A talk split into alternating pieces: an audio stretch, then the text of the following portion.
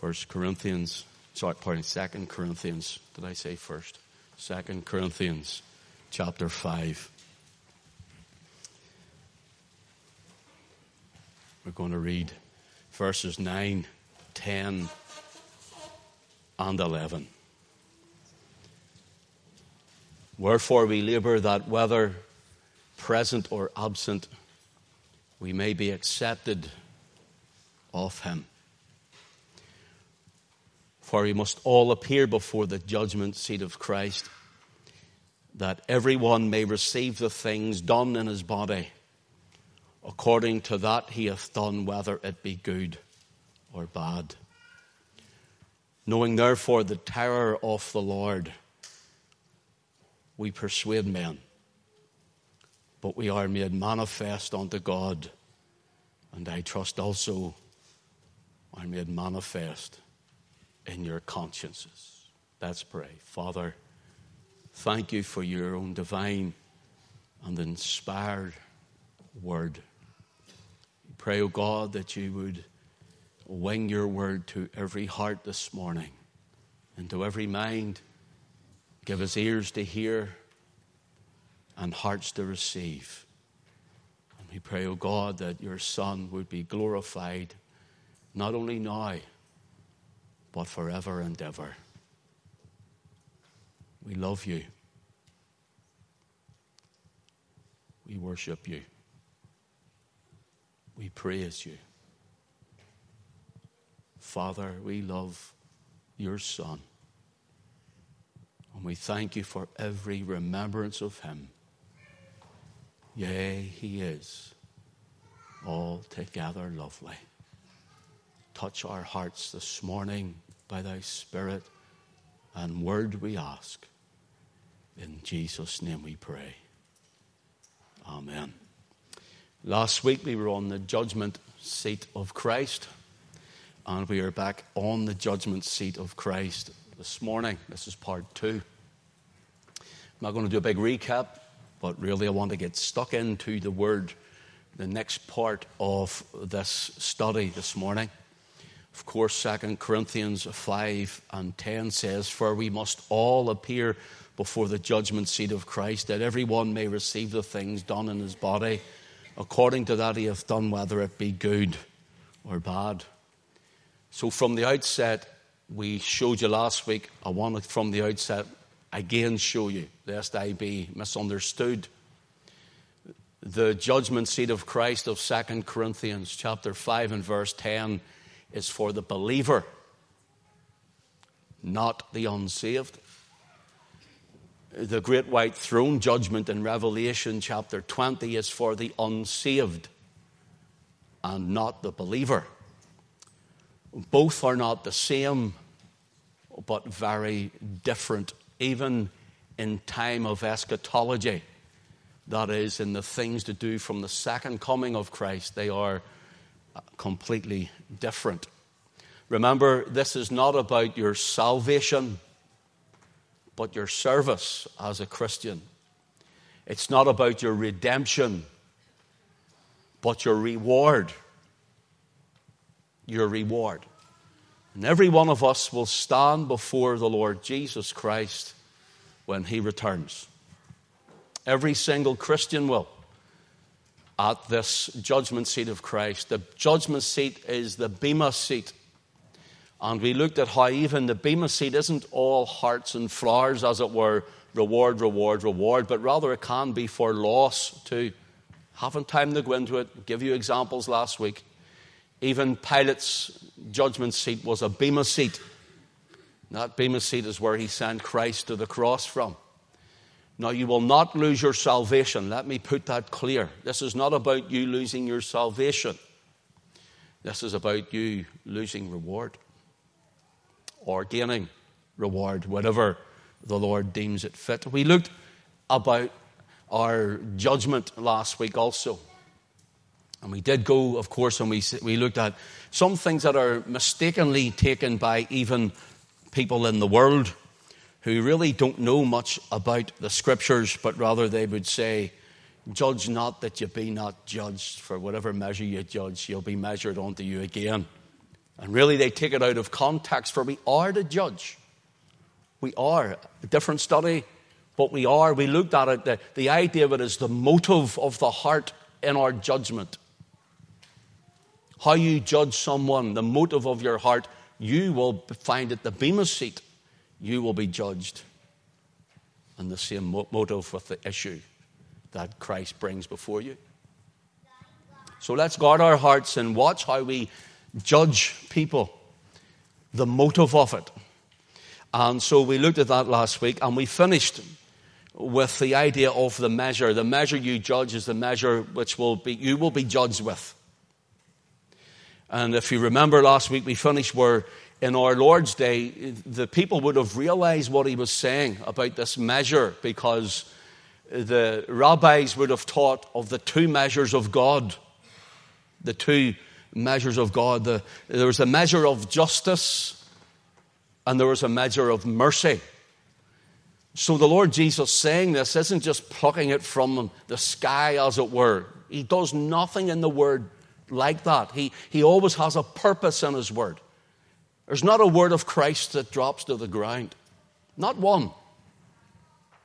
And so when he says this, they are, he's saying it to a congregation or a crowd who will realize that rabbis taught of a measure of justice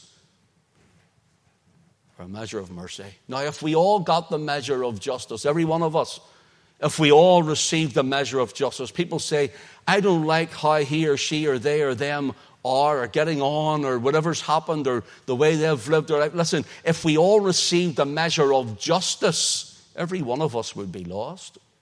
Every single one of us would be lost. Well, thank the Lord and His Son, He gave us the measure of mercy. Mercy being when we do not receive that which we do deserve, when we do not receive that which we do deserve. Being different from grace, grace is when we do receive that which we don't deserve. So the measures of justice and the measures of mercy are to do with the judge not less to be judged. It's the motive of the heart.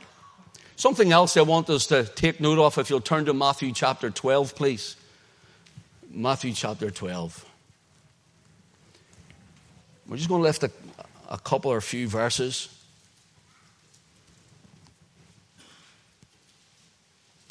Let your eye run down the chapter, please. And listen to what it says in verse 34. Matthew 12, 34. O generation of vipers, how can ye be an evil speak good things? For out of the abundance of the heart the mouth speaketh. Notice, out of the abundance of the heart the mouth speaketh. Uh, underline it. A good man out of the good treasures of the heart bringeth forth good things, and an evil man out of the evil treasures bringeth forth evil things. Now, take note of this in verse 36. But I say unto you that every idle word, underline it in bold, every idle word that men shall speak they shall give an account thereof in the day of judgment.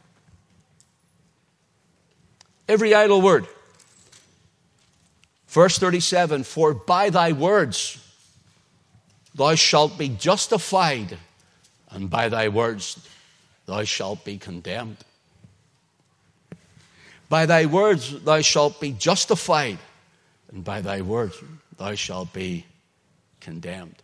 The Pharisees the Jewish Pharisees had attributed the work of the Holy Spirit to the healing of the man, of the healing of the man with the withered hand to Beelzebub, saying that he is off Beelzebub doing these healings, speaking of the Lord Jesus. And so the Lord Jesus, he challenges them because he healed in the synagogue on the Sabbath day. But he, they were warned of their blasphemous outbursts against what the Holy Spirit's doing. And for those of us who judge things that are spiritual, be careful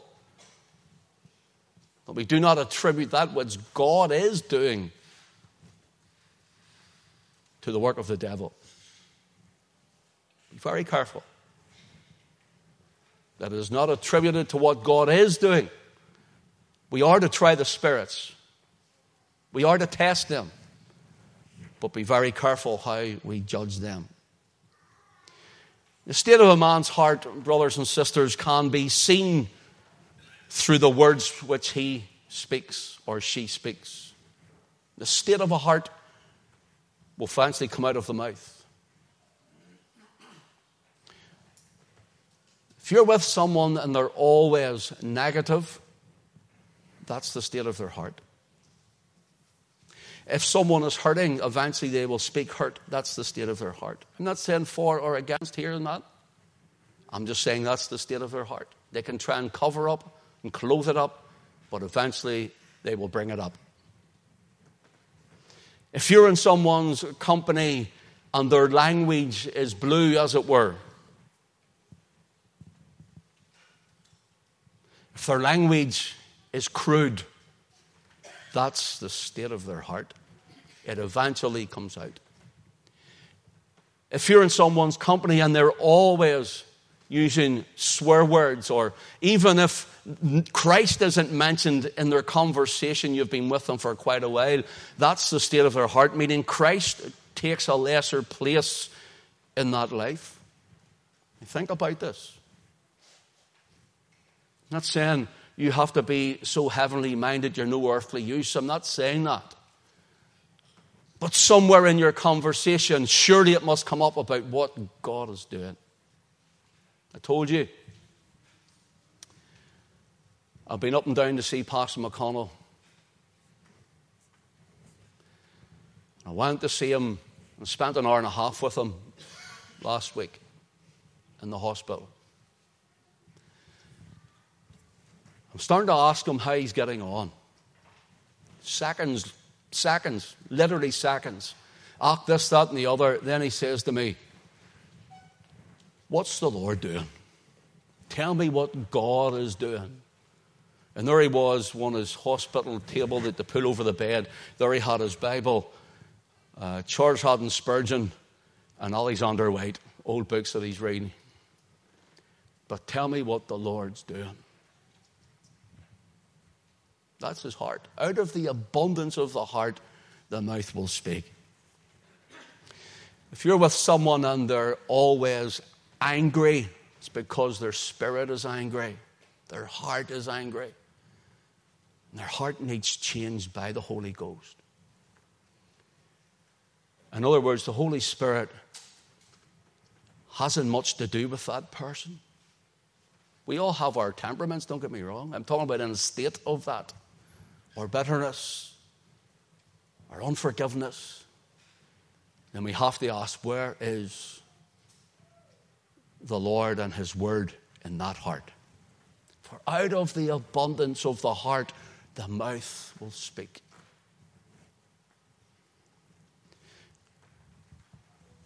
It's an obvious fact that there's nothing so revealing about a person than their words. Once a word is spoken, once a word is spoken, nothing, nothing can bring that word back. People may say, I take back what I said, and we must forgive on that. But once it is spoken, it is spoken. Do you ever think of this?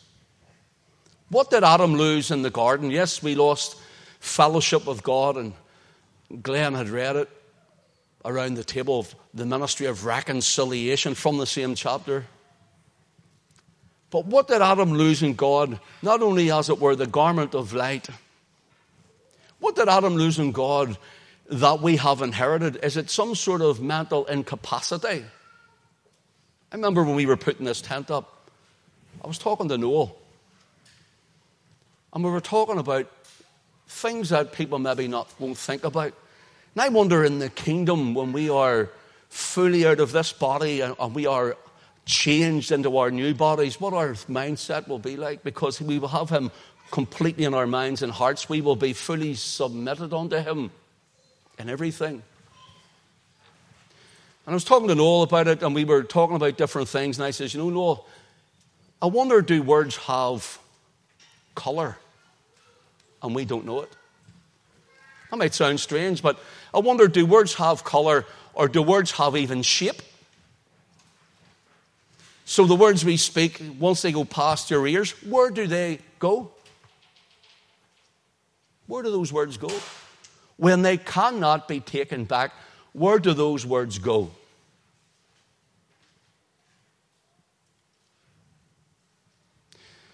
Do those words float off into the ether? Are they still in existence? Because the word that you speak can never be taken back. Because it's past our earshot, we have to think where do those words go? What purpose were they for? And the thing is, in eternity, when Christ returns, we're told we will give an account for every one of them that are idle.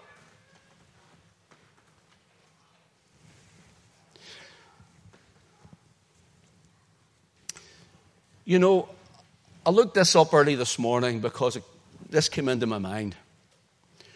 Do you know an earthworm? An earthworm, they say, has several hundred neurons in its little brain to make it function. But a human has between 80 to 100 billion, 80 to 100 billion neurons in their brain. And science can only work out a little part of it. And not only is it 80 to 100 billion neurons, it has over 100 trillion connections within your brain. And they're trying to tell you there's no great creator. So I wonder what our minds will be like, fully submitted and illuminated enlightened in the kingdom. I don't know. I don't know. But these are also the brains that people are aborting.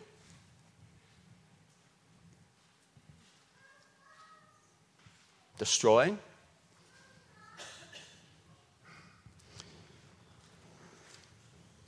Notice this. Proverbs 18 and verse 21 says, Death and life are in the power of the tongue, and they that love it shall eat the fruit thereof. I'm going to say it again. Kevin, could you open those doors and put something behind them to stop them banging, please? Thank you.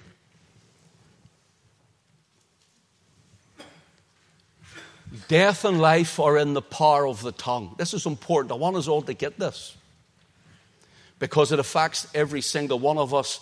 And it's my duty to tell you these last couple of weeks you will stand before the judgment seat, the Bema seat of Christ. You won't be judged for your sin as washed away, but for service and how we acted.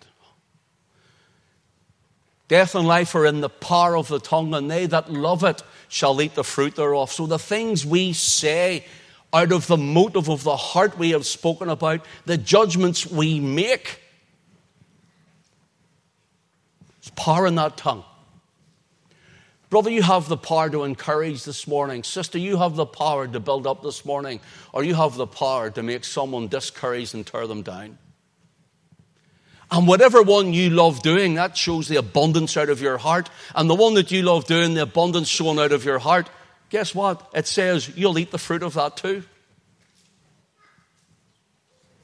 You and I will eat the fruit of it. Will you turn with me to Isaiah 55, please?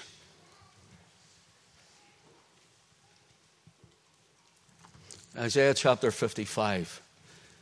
And let's just lift out a verse or two. Let's just read verse 11. So shall my word be that goeth forth out of my mouth.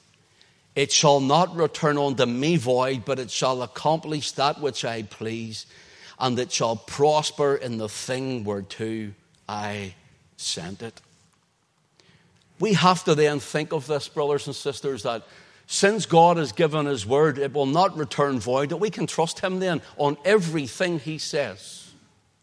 We can believe Him and stand in every word He tells us, because it will not return unto Him without fruit or void. His Son is the Word, isn't He? In the beginning was the Word, and the Word was with God, and the Word was God. And then we're told, and the Word became flesh and dwelt among us, and we beheld his glory. The glory is of the only begotten of the Father, full of grace and truth. And he sent forth on what his word Christ has done will not return unto the Father void. For all whom the Father hath given to him will come to him. So you will not be lost, but your reward, you will stand. You will stand before the judgment seat of Christ. I find it, I found it strange because our social media page on the Facebook one, not even the website, we have something like over just over 11,500 followers. And after I preached this last week, it dropped off by about 15 right away by people who probably didn't want to hear it. But guess what? It's back up over again. Others did.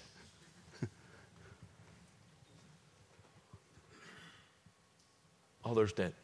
Because men and women know that they want to eat meat meat. I could tell you nice stories that will maybe pump up your tires, you know, inflate the ego, make you feel good. And you go out going, wasn't that great? And then trouble comes and trials come and you're deflated like a busted balloon. But when you eat meat, it just gives you strength. Candy floss tastes nice, doesn't it?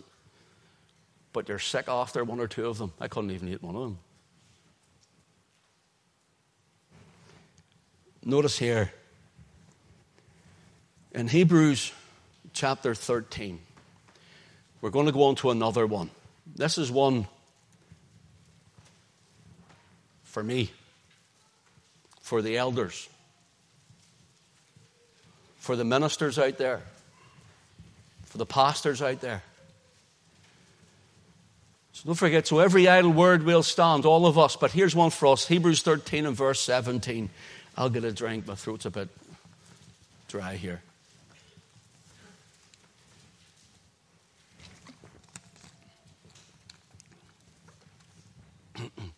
Hebrews 13, verse 17. Here is toward those who are under headship. Listen, church was formed in the wounds of Christ, brothers and sisters, through the Holy Ghost. Think about it. And so then, church then was formed as in uh, the hand of God in church, the apostles, prophets, uh, uh, evangelists, pastors, and teachers. And then through that was the, the, the, the, elders and setting up deacons and so on. And that is the biblical pattern of the church. That's biblical and also to come under headship of a church, of, of a, a, leadership that preaches the word now. Not a hierarchy that says do all this and don't do themselves. So, this is what is said to us this morning obey them that have the rule over you. Notice, and submit yourselves. That's hard to take, isn't it? I'm not going to let him tell me what to do. I'm not telling you what to do, I'm just saying what the scripture says. And why is this being written? Notice, for they watch for your souls. For they watch for your souls as they must give an account, as they that must give an account. Notice, I'm going to give an account. I will give an account. I will stand before God for my service, faithfulness, words, and for how I teach and how I lead the flock He has placed us over. I will give an account. The elders will give an account. And that's why sometimes we have to put things in place or everything will just be a mess. In fact, nowadays you're having such things as, and this is a true name of it, messy church. Who's ever heard of messy church? Yeah, messy church. In other words, it's just a mess, and the, the minister comes in, and says a wee word or two for 15 minutes, and everything's a mess, and he's just all lying about the place, and off he goes. It's true. But the scripture says that everything should be done decently and in order. So take note of this. So we watch for your souls. And sometimes we come to someone and say, listen, let me talk up to you about this matter. Or let us talk to you about things that's happening. Or let us try and advise you about this. What saith the scriptures? We then, as you hear me all the time, you get out to your meetings, be in your place. You know why? Because every time you come out, you're preaching to a world. You're preaching to a world who's unsaved. That you follow Christ not only on a Sunday morning, but every time the doors are open.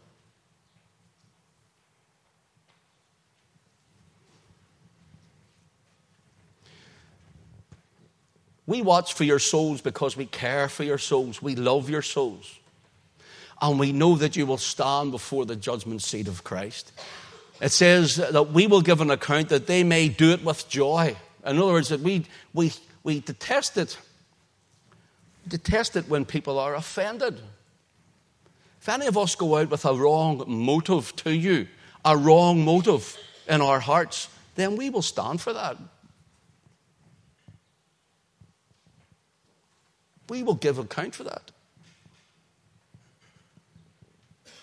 And so we must come with a right motive. The pastor, the elders, the oversight must come with a right motive. And here's the thing there are men out there and they won't teach their people anything. They're, they're like, they have a church full of mushrooms. You know mushrooms are, you know? They're kept in the dark and fed on manure. That's true.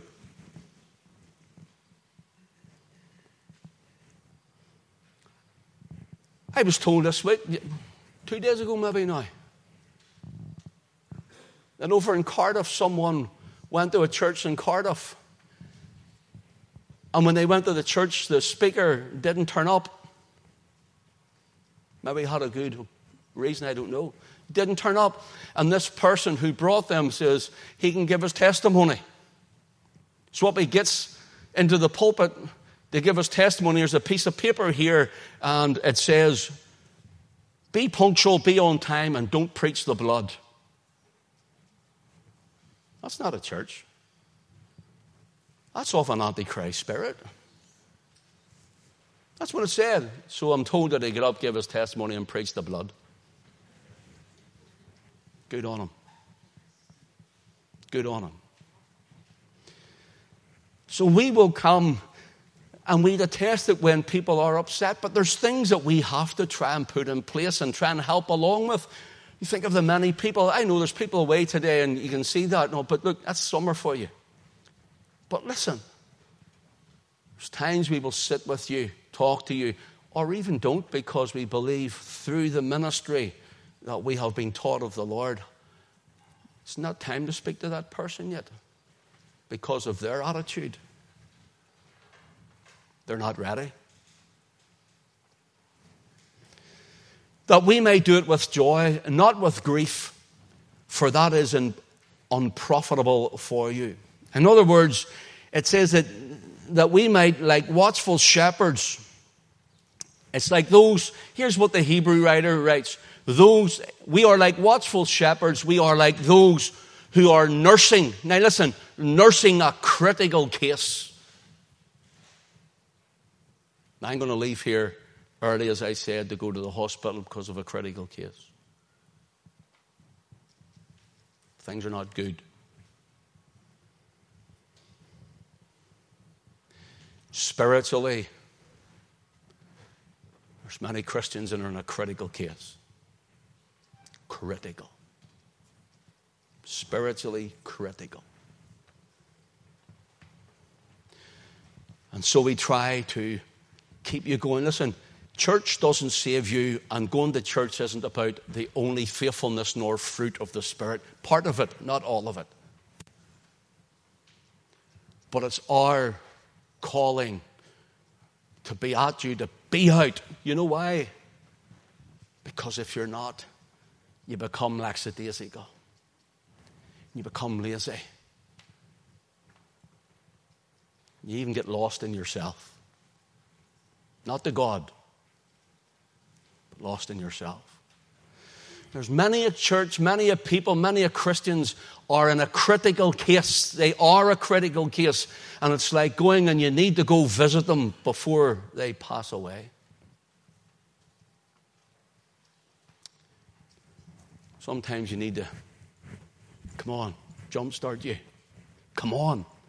I don't like it. Leave me alone. I'm all right. Come on. We love you. We're doing it because we care for your soul. Help us to do it with joy, would you?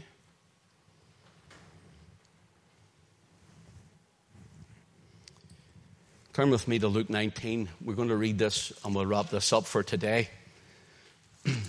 Luke chapter 19.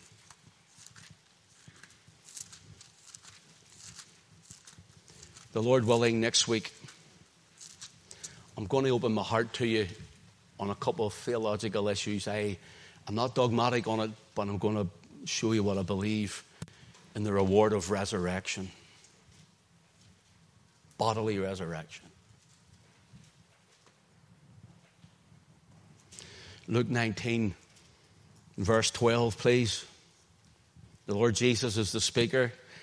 He said, Therefore, a certain nobleman went into a far country to receive for himself a kingdom and to return. Speaking of himself, he's away and he will come again. Notice, and he called his ten servants and delivered them ten pounds and said unto them, Occupy till I come.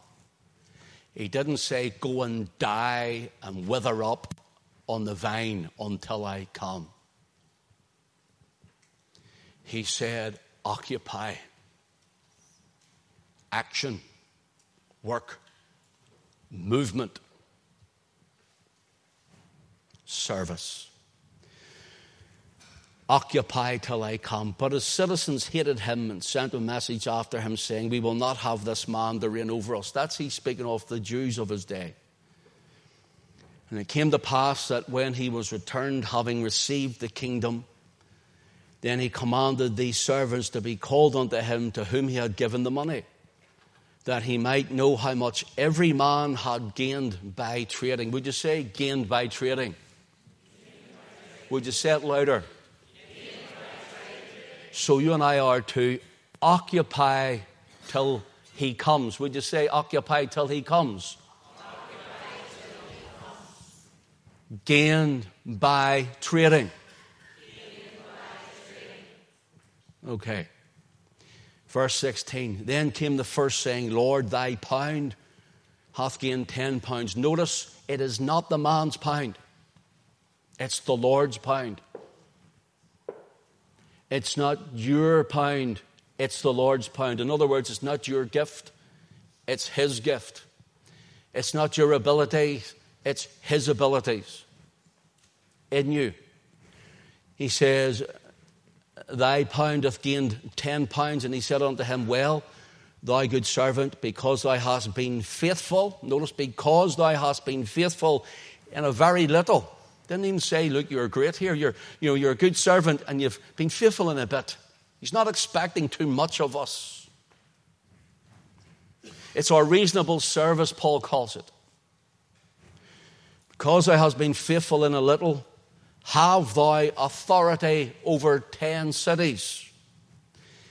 And the second time, and the second came saying, Lord, thy pound hath gained five pounds. And he said likewise to him, Be thou also over five. Here is the Lord's away, his return, and now he says, at the, this would be the judgment seat of Christ, the bema seat for reward or, or loss. And what does he say? Your pound has gained ten. He says, and you have authority over ten cities. Thy pound, the second one says, has gained five pound. He says, You have authority over five cities. That's reward. That's the reward. Verse 20 And another came saying, Lord, behold, here is thy pound which I have kept laid up in a napkin. For I feared thee because thou art an austere man Thou takest up that thou layest not down, and reapest that thou didst not sow. And he said unto him, Notice the words, out of thine own mouth I will judge thee. Isn't that what we read earlier? Every idle word. Out of thine own mouth I will judge thee.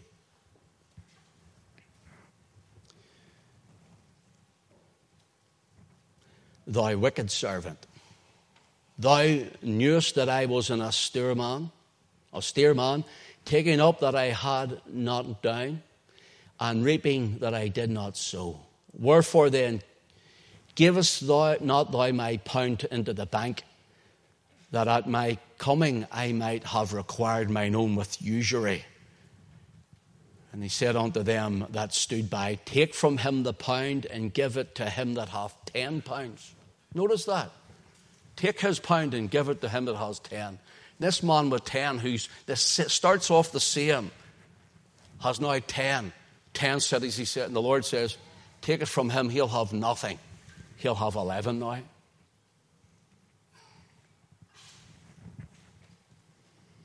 For I say unto you that every one which shall be given, and from him that hath not, even that he hath shall be taken away from him. And then he said, But those mine enemies would, should not, would not that I should reign over them, bring them hither and slay them before me. Speaking about the Jews. Of course, that happened in AD 70. Titus came. So, brothers and sisters, we can see that all of us are not just wafting to heaven in a hand basket, neither are we trundling to hell in a hand cart because we're saved. We are saved. But we will give an account for that which we have done in the kingdom of God. Notice as I just close this. The man wrapped up the pound and he buried it. And he said to the Lord, You're an austere man. In other words, it means you're hard. You're awful hard. Imagine saying to the Lord Jesus Christ, after all he's done for us, Lord, you're awful hard. You're awful hard, Lord. Hey, after him dying for us, going to the cross for you, taking your sin and shame on his own body, your punishment. Imagine any one of us turning to him and say, You're an austere man, you're a, you're a hard man, Lord. Listen, I find him altogether lovely. I find that I serve him out of love. Out of love.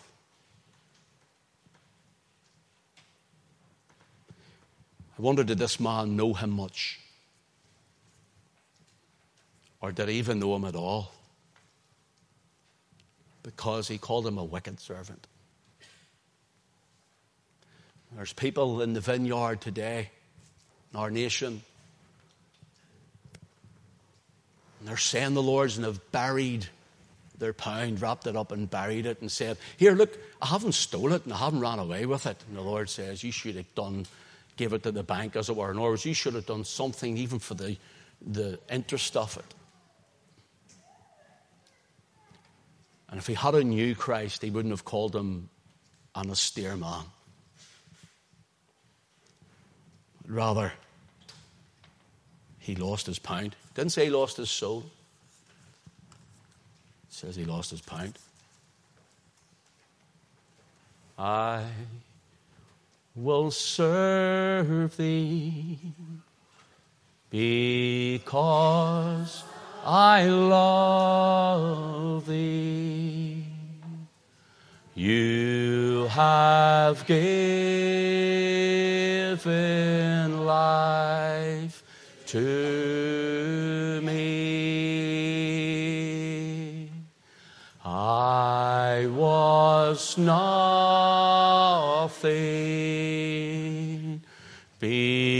before you found me. You have given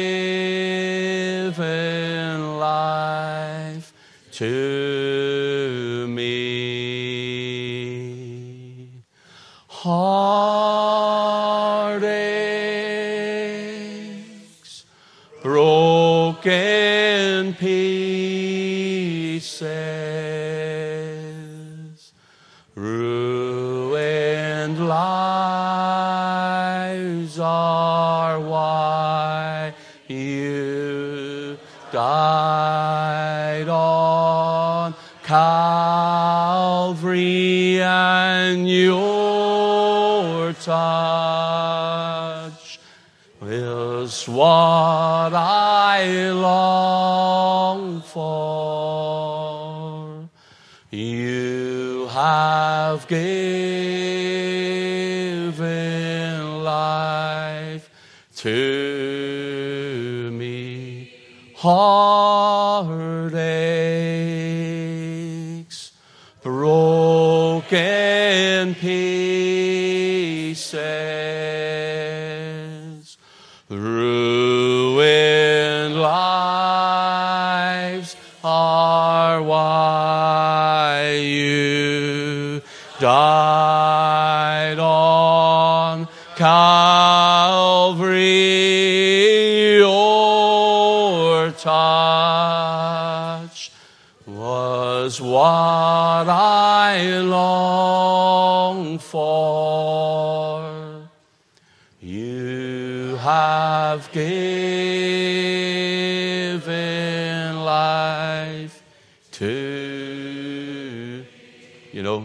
Maybe you're not saved this morning. And you're here. You're not here by accident, but you're here by divine appointment. And I know we've spoken to the Christian believers this morning. But we also mentioned Revelation 20 and the great white throne judgment, where all who are not found written in the book of life are cast into a lake of fire. If you're not saved, that's your destiny. It was my destiny and every other person here. But God gave His Son, sent Him forth to die for you, to die for me on Calvary's tree. Maybe you're not saved this morning. You say, you know, Pastor, I know I'm not saved. I want to be saved this morning. And it's simple. You come to Christ this morning. You speak to us this morning. We'll pray with you. We'll point you to Calvary. We'll point you to the Son of God. Point you to the blood Jesus shed for you. Tim, would you come up, please?